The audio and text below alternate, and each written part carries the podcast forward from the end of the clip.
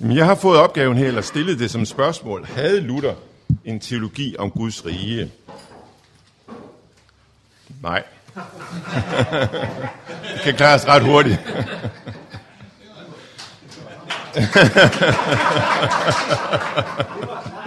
ja. I hvert fald ikke, hvis man spørger, og det gør man jo altid, når man skal gå i gang med sådan et emne, den der store teologiske teologiske realencyklopædi. Øh, der står der i starten af afsnittet om Luther, under igen afsnittet om Guds rige. Guds rige er ikke et centralt begreb i Luthers teologi. Okay, det er så lidt mere modereret i forhold til det, jeg startede ud med. Det er ikke et centralt begreb i Luthers teologi. Og det bliver man jo bekræftet i, hvis man læser forskellige teologiske fremstillinger af Luthers teologi. Jeg tager bare nogle af de sådan mere kendte Paul Althauses, eller Oswald Bayers, eller Wisløfs herhjemme.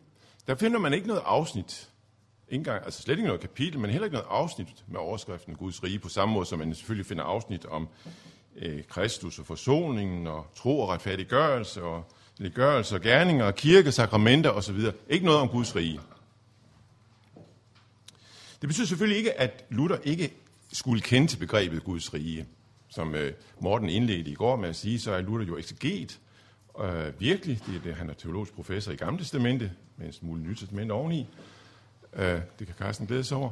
Og, øh, og derfor støder han selvfølgelig også på begrebet på Guds rige, de sammenhænge, og udlægger det der. Og et af de kendteste sammenhænge, som også bliver trukket frem i den her artikel i TAE, det er udlægningen af anden bøn i fader vor i katekismerne, og her i den her sammenhæng i den store katekismus. Og det er dem, vi skal begynde med at se på, for at lov at se, hvad han eventuelt måtte sige om Guds rige. Øhm, I den her bøn, eller udlægning af den her bøn, begynder øh, Luther med at koble den anden bøn sammen med den første bøn og den tredje bøn. Han deler den overhovedet ikke op, som Peter gjorde det i går, eller som Timolato gjorde i går. Han ser en fuldstændig rød tråd i det. Derfor tror jeg meget mere på det, end på det, som Peter sagde i går. øh, og så kommer den her starten på udlægningen sådan her. Men som Guds navn i sig selv er helligt, og vi alligevel beder om, at det må være helligt hos os, sådan kommer også hans rige af sig selv uden vor bøn. Alligevel beder vi om, at det skal komme til os, det vil sige, at det må være iblandt os og hos os, så vi også er en del af dem, blandt hvem hans navn bliver helliget, og hans rige kommer, virker. Han begynder, Luther, som han jo gør øh, i alle sine udlægninger af bønderne, med at sige, øh, det er ikke vores bøn, der virker det. og det kan virkelig nedslå, en. hvorfor skal vi så bede? Men det er jo en god pointe for Luther at sige det, nemlig at Gud er den, der allerede på forhånd er i gang og virker. Så bønden skal ikke have den tyngde over sig, at det er os, der bevirker det ved vores bøn. Gud er langt større end vores bønder. Hvad er det så, bønden handler om? Jo, bønden handler om, at Guds rige må komme til os og virke iblandt os. Det rige, som Gud alligevel bevirker og vil bringe. Det, som vi skal lægge mærke til her, og som var en overraskelse for mig, da jeg første gang stiftede bekendtskab med det, det er, hvor nutidig Luther forstår Guds rige. At det kommer til os her og nu. Det er det, det handler om. Jeg troede faktisk, at Luther ville være mere øh, fremtidig eller futurisk i sin forståelse af Guds rige, fordi han har en stærk apokalyptisk forståelse generelt. Troede på forventet Kristi genkomst i hans egen tid. Øh, sådan som jo vi øh, sådan har jeg ellers læst mig til den artikel, sådan som Olkin, den tidligste oldkirke, når de taler om Guds rige, så var det det fremtidige Guds rige. Det gælder i Irenaeus, det gælder Tertullian, det var det, var hovedsagen der. Og øh, sådan som vi vil også må gå ud fra, at apostlen og Jesus selv, øh, i hvert fald i store træk, har talt om Guds rige. Det, det fremtidige, det er dets indbrud i den her verden, det handlede om. Men, øh, og det har Luther også med. Lidt senere siger han, at Gud kommer til os, sker nemlig på to måder. Dels i tiden ved ordet og troen, dels i evigheden ved åbenbarelsen. Vi beder nu om begge dele. I evigheden ved åbenbarelsen, altså ved Kristi åbenbarelse, ved hans komme. Så det er også med. Men det er helt klart rigets komme her i tiden, som er i fokus hos Luther. Og her kan han muligvis trække på Augustin, som jo er en af hans helt store lærere, som også tænker sådan om Guds rige. som et rige, der sætter sig igennem i modsætning til denne verdens riger allerede her i tiden. Det er det ene bemærkelsesværdige ved Luthers tale om Guds rige øh, her i udlægningen af den anden bøn, at det er altså som med sådan en stærk betoning, at, at det kommer her, at det er en nutidig virkelighed. Det andet, som er bemærkelsesværdigt og godt at beskæftige sig med her, det er så selve forståelsen af, hvad dette rige er, hvad der ligger i Guds rige. Øhm, hvad betyder nu Guds rige? Svar. Intet andet end, at Gud har sendt sin søn, Kristus, vor Herre til verden, for at forløse og befri os fra djævelens magt og føre os til sig, og som retfærdighedens, livets og salighedens konge hersker over os mod synd, død og ond samvittighed. I den hensigt har han givet os sin helligånd, som gav os dette ved sit hellige ord, oplyste og styrkede os i troen ved sin kraft. Derfor beder vi nu her for det første, at dette måske hos os med kraft, og at Guds navn må blive således prist ved hans hellige ord og et kristligt liv, at vi, som har taget imod det, må blive og dagligt vokse i det, og at det hos andre folk må vinde bifald og tilslutning. Vi beder om, at det må gå vældigt gennem verden, så at vi alle til evig tid må være i hans kongerige, som nu er begyndt. Der er rigtig mange træk, man kan samle op fra det her citat. Jeg har prøvet på at gøre det her i de her overskrifter. Der er for det første en, den dualistiske baggrund. At befri os fra djævelens rige. Der er altid en dualistisk baggrund, altid en baggrund for, at vi befinder os uden Kristus i djævelens rige.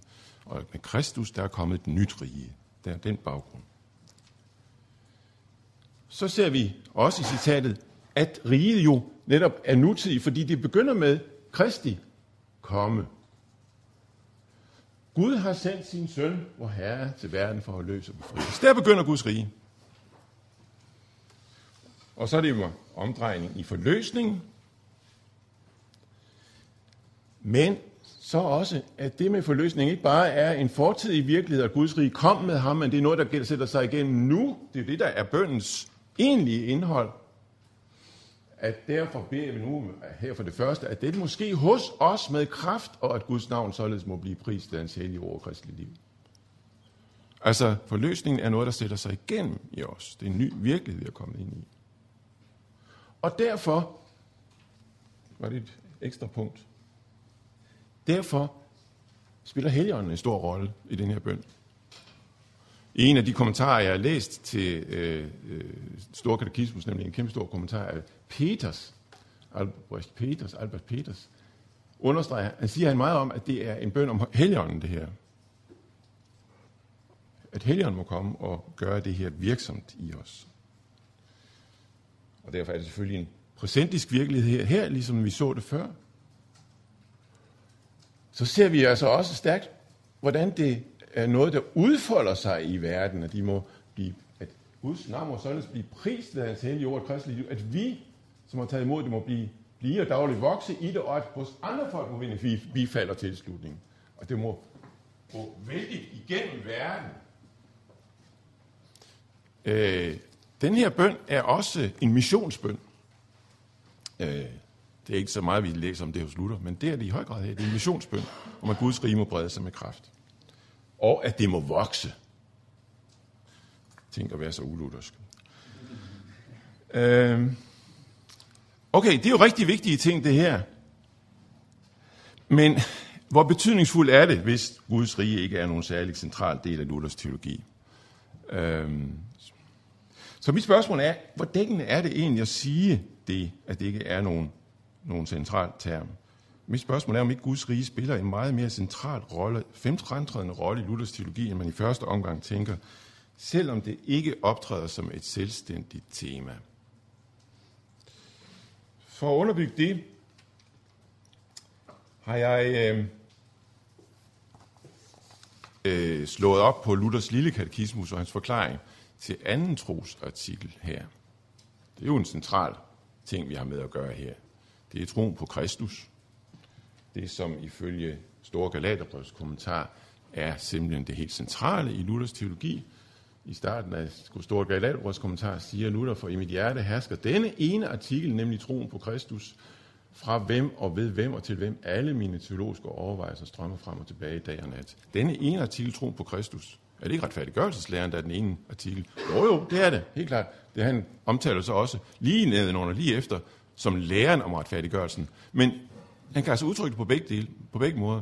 Læren om retfærdiggørelsen, det kan også udtrykkes som troen på Kristus. Øh, og ser vi på forklaringen herop, som altså er udlægning af denne centrale artikel, tros, læren om retfærdiggørelsen. For det almindelige folk, så står ordet retfærdiggørelse ikke der med et ord. Det kan altså udtrykkes uden at bruge det ord. Hvordan skal denne lære da udtrykkes, øh, hvis det skal forklares for det almindelige folk? Ja, det er så det, vi får et indtryk af her i forklaring til anden trosartikel. Det betyder, nu kommer så den lange remse, øh, hvor Luther prøver på at sammenfatte de også ret mange ord, vi har i anden artikel. Den her, det anden artikels ord, det betyder, jeg tror, at Jesus Kristus, sand Gud, født af faderen i evighed til lige sandt menneske, født af Jomfru Maria, er min Herre, som har genløst mig fra tabt og fordømte menneske, erhvervet og vundet mig fra alle sønder fra døden og fra djævelens magt, ikke med guld eller sølv, men med, med sit hellige og dyrebare blod og med sin uskyldige lidelse og død, for at jeg skal være i hans, hans egen og hans rige, leve under ham og tjene ham i evig retfærdighed, uskyldighed og salighed. Ligesom han er opstanden fra de døde, lever og regerer i evighed, det er vist og sandt. En sætning. Så derfor er der god brug, grund, for, grund til, eller god brug for at fremhæve nogle ting i den der lange sætning. For der er nogle højdepunkter i den sætning. Det er øh, virkelig ord, der er file til med henblik på nogle højdepunkter. Øh, hvad er det, der er højdepunktet her? Ja, jeg har prøvet at fremhæve det første højdepunkt. Første højdepunkt i den her forklaring, det er, at Jesus er min Herre. Hvad vil det sige at tro på retfærdiggørelsen? At, hvad er retfærdiggørelsen? Det er at tro, at Jesus er min Herre. Nu lægger vi nogle andre ting i det måske, eller hører nogle andre ting i det i vores sammenhæng. Vi hører hans myndighed måske, og vores lydighed overfor ham. Men det er ikke det, Luther lægger i det. Det, han lægger i ordet herre, det er, at jeg hører ham til. Det er ejerforholdet. At jeg er hans ejendom. Jeg ikke er djævelens ejendom, men jeg er blevet hans ejendom. Det fremgår jo også af det der for at, ligesom hos Paulus, der skal man lægge mærke til, når der står et for at, det er der også her, for at jeg skal være hans egen. Det er det, der er meningen med det hele. Kristi gerning, at han er Gud og menneske, at han har betalt for os, har som sit formål, at jeg skal være hans egen. Det skal hver enkelt lille øh, medlem af en menighed høre, så det går den til hjertet. Jeg er hans. Jeg er ikke djævelens. Han har vundet mig. Jeg er hans. Øh, det hele er gennemsyret af evangeliet. Det er en forklaring, der netop skal tale retfærdiggørelsen, troen på det ind i hjerterne ved at tale om ham som min herre. Og hvad er så det der for, at, hvad er det, der står der? Jo, for at jeg skal være hans egen, og i hans rige leve under ham og tjene ham i evig retfærdighed, uskyldighed og særlighed. Hvad er det, det han, der tales om her? Er det det fremtidige fuldendelsen, der tales om her, når der tales om evig retfærdighed, uskyldighed og særlighed? Sådan kunne man måske tænke, jeg tror ikke, det er det, det handler om. Jeg tror jeg helt klart tænker på det rige, vi er kommet ind i nu. Og hvordan kan jeg så sige, at allerede her taler om en evig retfærdighed, uskyldighed og salighed, når vi er så fulde af alt det andet, som vi er? Jo, det kan vi, fordi vi hører ham til. Han, som har vundet os fra djævlen og hans magt. Derfor kan det allerede nu hedde i evig retfærdighed og salighed. Det er den fred og glæde og fryd, en kristen må tænke om sit eget ved, sit eget liv i tilhørsforhold til ham med. Det er altså et rige, vi er sat ind i, også her. Her ser vi virkelig ordet rige brugt som en central term. Og her er også et rige, hvor vi er sat til at leve under ham og tjene ham. Der er en fylde i det rige. Det er ikke bare en troens rige, men det er et livets rige. Leve under ham og tjene ham. Og jeg mener, at med den her forklaring, så bliver det noget sværere at hævde, at termen Guds rige er en underordnet tema i Luthers teologi, når det altså er et samlet begreb for retfærdiggørelsen. Øh, også her ser vi betoningen af den nutidige virkelighed. Luthers forståelse, at det er, er gennemsyret af evangeliets allerede med centrum i Jesu død opstandelse. Med et andet vokabular end Luther, så kunne man måske sige, at Luthers teologi er gennemsyret af denne eons indbrud i denne gamle den kommende eons indbrud i den gamle eon. Jeg tror i høj grad, det er en fortegn for Luthers teologi, at den så stærkt er båret af, at den nye eon er brudt ind i Kristus. Og vi har del i det allerede nu. Øh, som en yderligere udfoldelse af det, så kommer jeg til at tænke på et skrift, som jeg arbejdede meget med, Latumus-skriftet, øh, og trække nogle ting frem, som både bekræfter det her, og som kan tjene til yderligere at uddybe det her. Latumus-skriftet handler jo hele vejen igennem om synd og retfærdighed, øh, altså de helt centrale termer igen i Luthers teologi.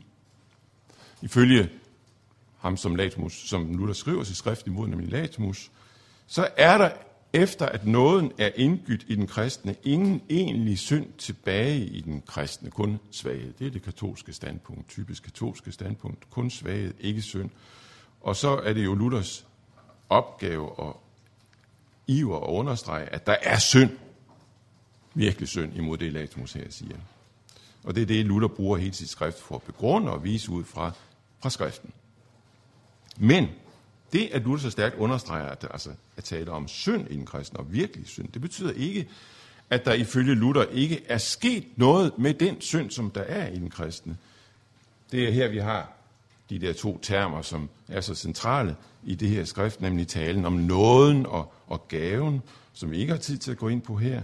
Men det, som jeg har lyst til at pege på, det er et af de billeder, som Luther bruger som optakt til sin tale om nåden og gaven. Nemlig billedet af Jesus som en konge, som har til intet gjort syndens magt. Der er altså virkelig sket noget. Jesus er kongen, der har til gjort syndens magt. Og lige forud for det citat, citat vi skal øh, nu gå i gang med, der, der kommer Luther så med en beskrivelse af den her syndens magt, som nu Kristus som konge har til gjort. Hvad er syndens magt? Det er forskellige ting, det er helt klart, men syndens magt er først og fremmest en magt i hjertet, et herredømme i hjertet, som gør, at vi, øh, ligesom Kain, dengang han havde dræbt Abel, ikke mere er i stand til at se Gud i øjnene, men at vi bøjer vores hoveder og styrer lige mod helvede. Den fylder hjertet, den har sat sig i hjertet, synden. Det er den magt, synden først og fremmest udgør. Og så kommer citatet. Men da Guds rige kom, blev dette rige splittet. Verdens fyrste blev kastet ud. Slangens hoved blev knust helt ned til bærmen og enkelte rester, som det så skulle være vores opgave at udrydde. Således blev ganske vist alle kongerne dræbt ved Israels sønders indtog i Kanaans land og deres magt knust. Men der blev dog en rest af Jebusitter, Kanaanæer og Amoritter tilbage, efter naturherkomsten del af de folk, der var til gjort, men dog underkastet tribut og gjort til trælle. Således har vi, efter at vi ved dåbens nåde er kaldet ind i troens rige, fået syndens rige i vores magt. Alle dets kræfter er brudt, i vores lemmer er der bare nogle rester tilbage. Dem skal vi selv udrydde. Men det vil ske, når vor David har sat sig på kongesædet, efter at han har befæstet sit rige. Når vor David har sat sig på befæstet sit rige. Det er jo drastiske ting at sige om synd. Det er bare nogle skyldige rester.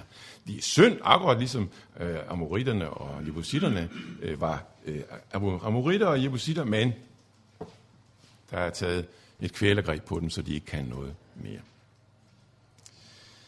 Øh, igen bruger termen, bruger altså termen Guds rige i sin beskrivelse af det her. Og igen har vi den dualistiske baggrund, som jeg var inde på i forbindelse med det første det lange citat fra øh, øh, katekismen. Øh, at være kristen, det er at være revet ud af et rige og sat over i et andet. Øh, Og lad mig igen bare understrege det her med det dualistiske. For Luther er djævens virkelighed meget mere levende og konkret, end den er for de fleste af os i dag, mig selv inklusiv. Det bliver man overbevist om ved at læse bare en smule af Luther, også i katekismen. Djævlen er en virkelighed. Hans magt er total og virkelig, ikke total, nej, undskyld, men den er virkelig. Den omgiver os på alle sider. Mister man den her baggrund, så bliver, og bliver det hele alene et spørgsmål om forhold til Gud, hvad det bestemt også er. Men hvis det alene bliver det, og djævlen er helt uden for horisonten, så er der ting i Luthers teologi, vi ikke får fat i. Blandt andet, at det at tro og høre til i Kristi rige, er, Kristi kirke, er det samme som at tilhøre et rige, at være placeret midt i en kamp, som raser i den her verden. En kamp, hvor det drejer sig om at leve Guds riges virkelighed ud, og hvor vi ikke kan klare os alene, men er afhængige af al den hjælp, vi kan få fra vores næste, fra vores kristne brødre og søstre, og ikke mindst fra Kristus og hans ånd. Det er et rige, det er en virkelighed, vi er kommet ind i. Fordi modsætningen også er et rige. Og her bliver vi så mindet om en anden vigtig ting i Luthers forståelse af kampen og rigen og så videre, nemlig at synden stadig er der, ikke bare uden for os, men i os. At kampen dermed ikke bare er en kamp mod kræfter uden for os, men også er en kamp mod kræfter i os. Det er jo det, som er Latimus centralt tema. Men alligevel er det helt afgørende for Luther at få sagt, at den synd, som er i os, har fået en ny status. Øh, nemlig den status, som de overvundne folkeslag havde ved Israels indtog i det forjættede land. De er kun kraftesløse rester. Hvad mener du med det? Mener han, at vi ikke kan mærke noget til synd? Og nej, det mener jeg i hvert fald ikke. Det er jo det, som Romerne 7 i den grad er et udtryk for. Vi mærker, den kristne mærker i høj grad til synd. Men fordi vi hører sammen med ham, som har besejret den, så er det, at de kun er de her rester. Så er det, at de har mistet deres magt. Magten i hjertet. Så kan de ikke skille os fra Gud mere. Og så skal vi se på dem som nogen, vi simpelthen bare skal se og få ryddet ud, selvom de ikke mere har nogen magt og kraft. Og hemmeligheden i det, at det er sådan, det er troen. Det som Luther så senere taler om som gaven. Hvor troen ikke er, der får synden igen magten i os. Der opslår den sit sæde i hjertet, som han siger det sted. Frimodigheden og glæden forsvinder. Gud står for os som anklager og dommer, og så drives man længere og længere væk fra Gud. Og det er præcis det, djævlen vil med synden og anklagen. Og så er synden virkelig farlig. Men tror vi, eller rettere, for det er jo ikke noget, vi gør og kan gøre, men hvor troen på Kristus ved evangeliet får plads i hjertet, der mister synden sin virkelige magt. Magten i hjertet. Og der er vi hans rige, og der kan vi tjene ham i sand frimodighed. Kristi herredømme, hans død og opstandelse, hans nærvær og hjælp og troen, som er åndens gave, det er omdrejningspunktet for Guds riges gennemslag og vækst i den her verden, i Luthers udlægning.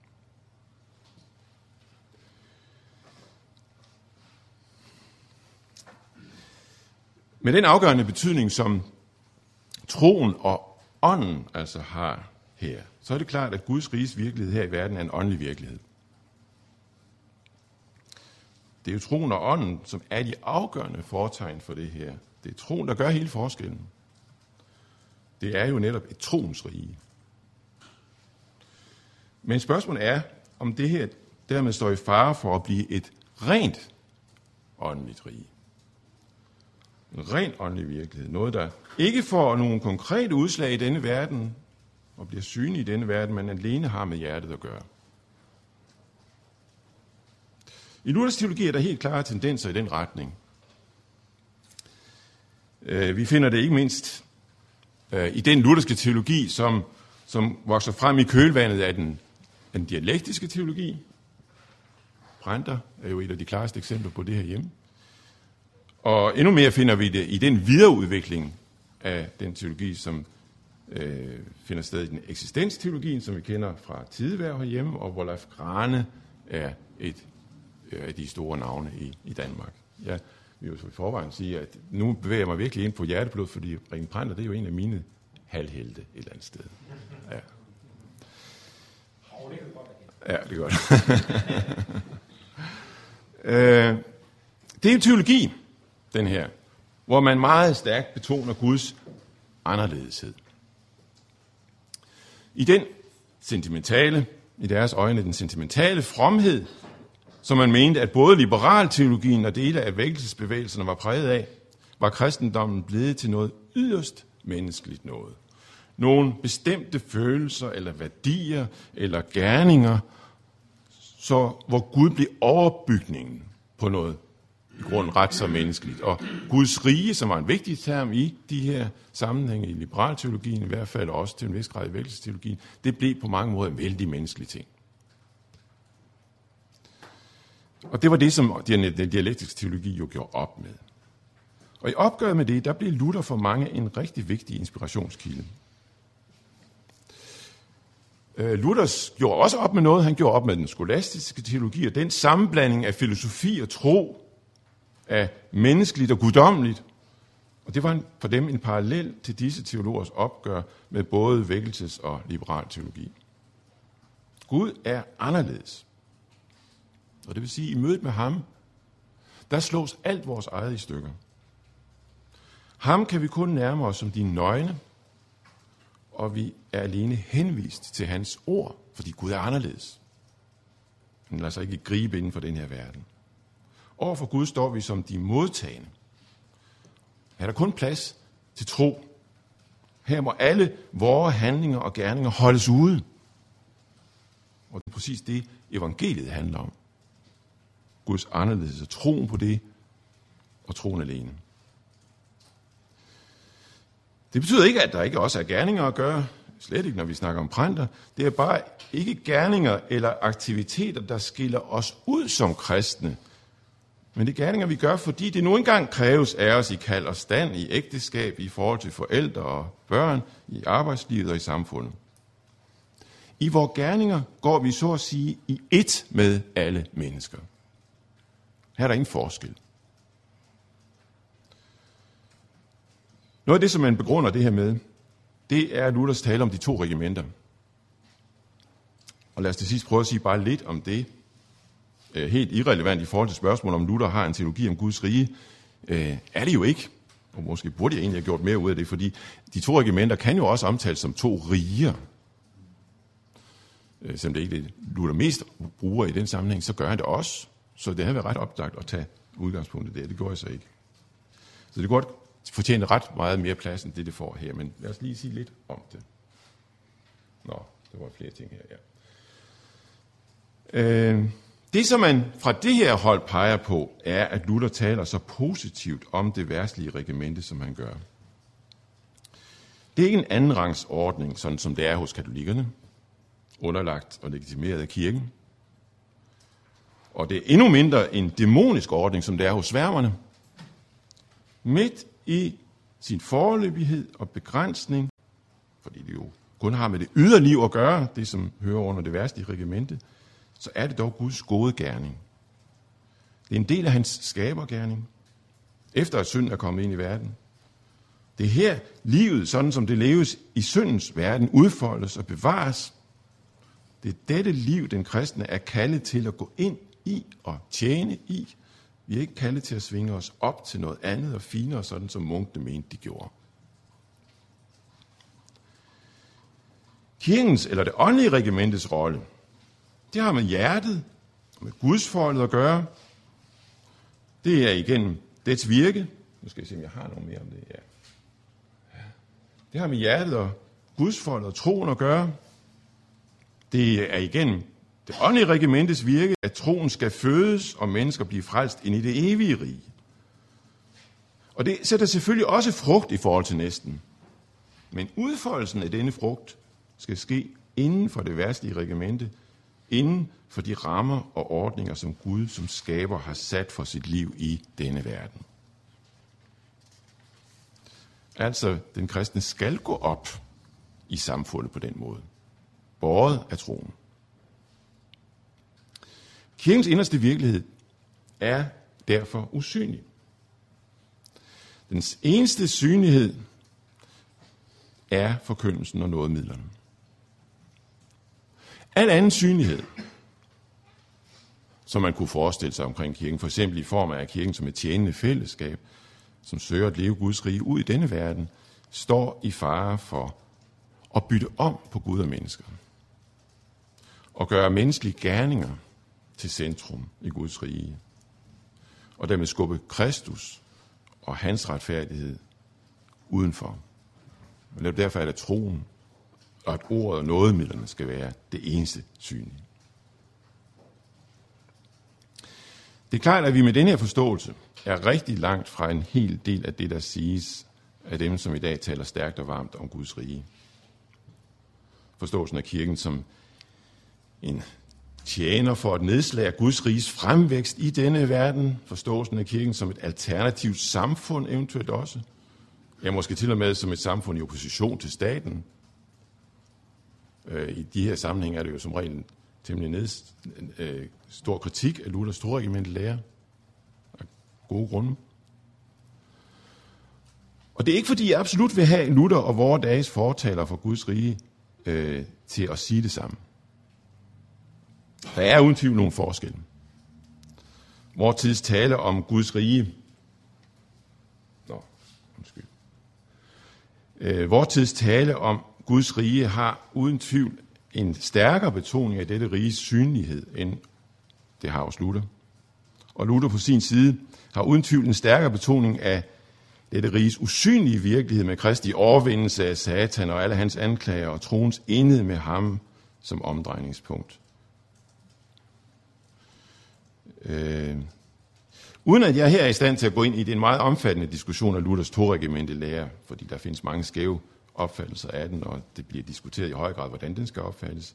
Så uden at jeg skal gå ind i det, øh, så vil jeg alligevel tillade mig at hævde, at denne lære, altså toregimentlæren, ikke kan betyde, at kirken reduceres til den rene og skære usynlighed, bortset fra ord og sakramenter. Det har jeg prøvet at sige nogle andre steder. Jeg skrev en, eller der kom en artikel om det i, i sidste nummer af DTTK, som I kan læse efter i.